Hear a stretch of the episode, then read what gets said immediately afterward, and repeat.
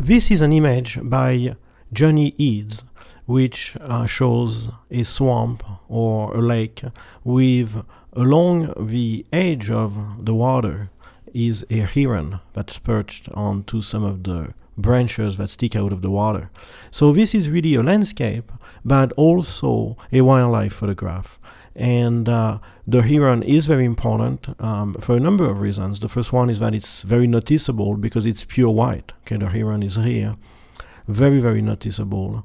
And the second thing is that the heron is also pretty much at the golden means area, which is bottom right hand corner of the image. And usually you divide the image in three, horizontally and vertically.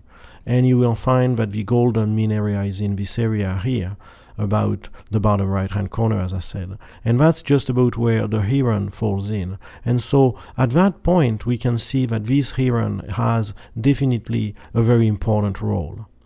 So the first thing that struck me when I was looking at this image was that this would have to be an image that has to be printed at a large size.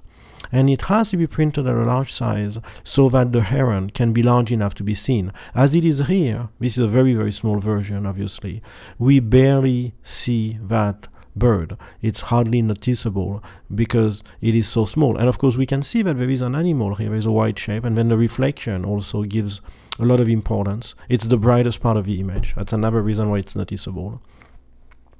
But it's so small that we can't see any of the details.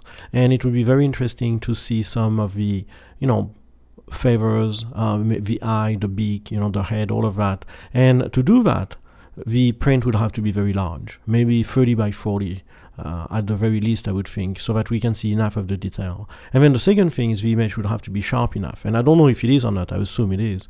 I can't tell from this particular um, version since it's a very small JPEG.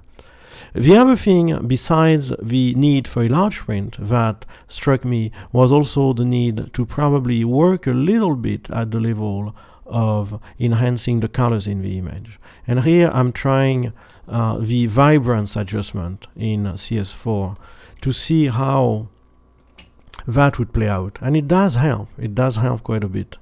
Uh, vibrance is a more sophisticated way of adjusting the saturation than saturation itself because vibrance saturates the colors that are the least saturated first, while saturation, which we have here, saturates all the colors evenly. And so if you push saturation very, very far, you get oversaturated colors. While with vibrance, even here we're pushing it almost to the maximum, we still don't get oversaturated colors because it's saturating evenly, uh, preferring the colors that have the least amount saturation.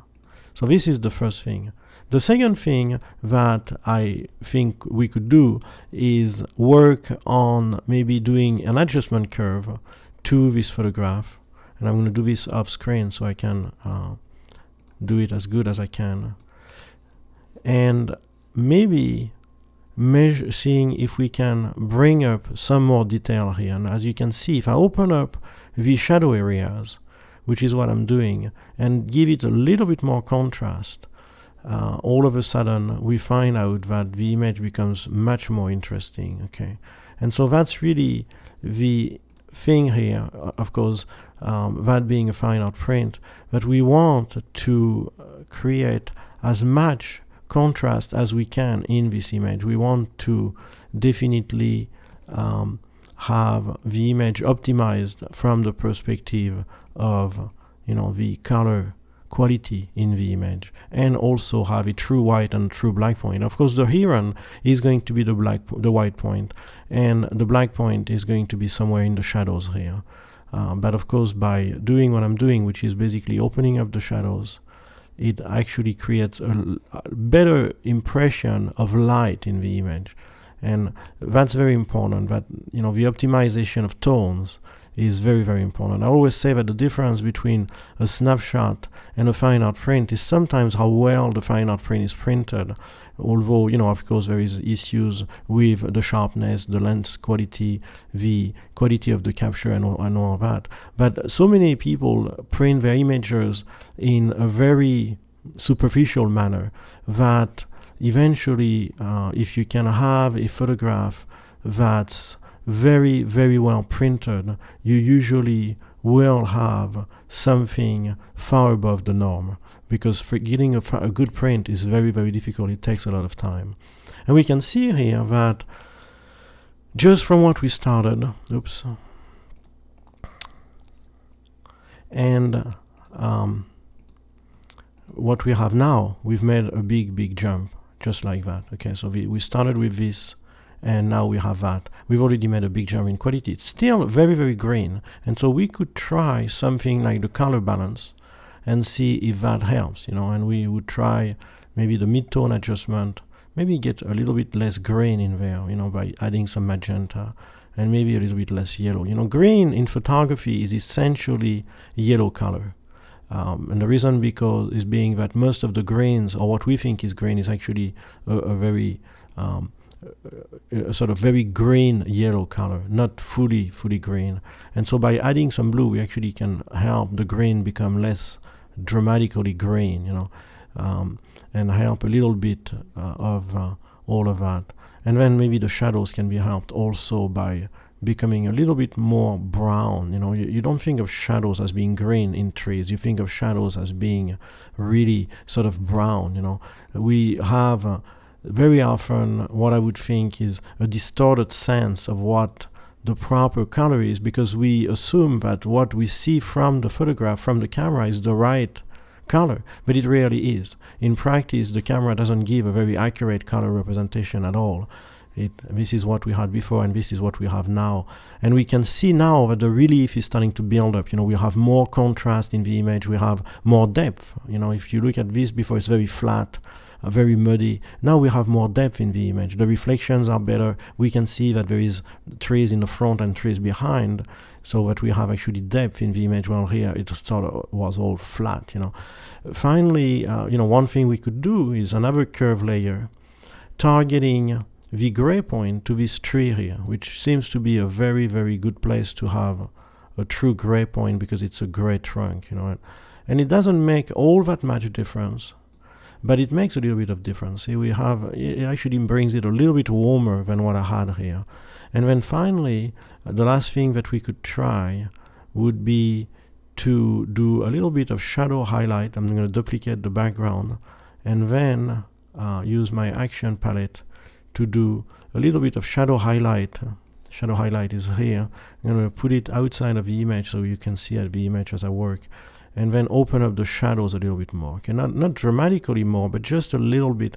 And again, to give it a little bit of a feel for, um, you know, the depth of the image, okay, which is always very, very important. Have as much depth in this image as we can and we can see how here it's opening up these shadows. But not so much that we now have a totally flat image but just enough that and these are the shadow highlights control that I've done just enough that we can have a better view of the um, shadow areas and what's happening in the shadows so this is what we had at first when we first opened the image. And this is what we have now, a much richer image. All of a sudden, it's not just the heron that's interesting, it's also these trees on the left. I'm going to pull the palettes off. It's those trees on the right, it's the shadows. Uh, a whole world has opened up. This image was very dark and did not have enough contrast, had the wrong color balance, and, and all of these things. And we could keep pushing that um, and get probably an even better print. But the idea here is really to uh, continue working on the image until we have something that is truly interesting. I'm trying to blow it up as much as I can here uh, so we can see it as big as we can like here we go. Uh, that's something that as interesting as we can because it's going to be a big print. And in a big print we really have to have very good tonal separation. Um, not that we shouldn't have it in a small print but it's going to be more visible in a big print. The more the larger the print the more we're going to see all of the colors the more we're going to see all of the contrast and the more we're going to want to have as much information as much sophistication in all of these tones So a very good photograph as far as the composition is concerned, I see nothing to remove or to add, but a photograph that A needs to be printed large in order for the heron to stand out or the bird to stand out, whatever the bird might be, and B, an image in which color correction, contrast correction, um, tonal adjustment, all of that are very, very important because there needs to be more interest in a photograph than just this heron. It has to be about the trees. Otherwise, uh, if it wasn't about the trees, we could just crop it to this and say, well, it's a photograph about a heron. But here it's a photograph about a heron along a a river or a lake that's bordered by trees and with reflection. So there's much more than just the bird. So these are my suggestions to make this image as ma- as strong as we can from a composition perspective, keeping in mind that tones, contrast, color palette, all of that is part of composition because adjusting all of these transforms the way we perceive the image. And the way I look at composition personally is as a field in which anything that has a visual effect on the image, a visual consequence on the image, is becoming part of composition. So anything that we can do, such as adjusting color and contrast and tonal arrangement and color palette, has an effect on the image, therefore, it is part of composition.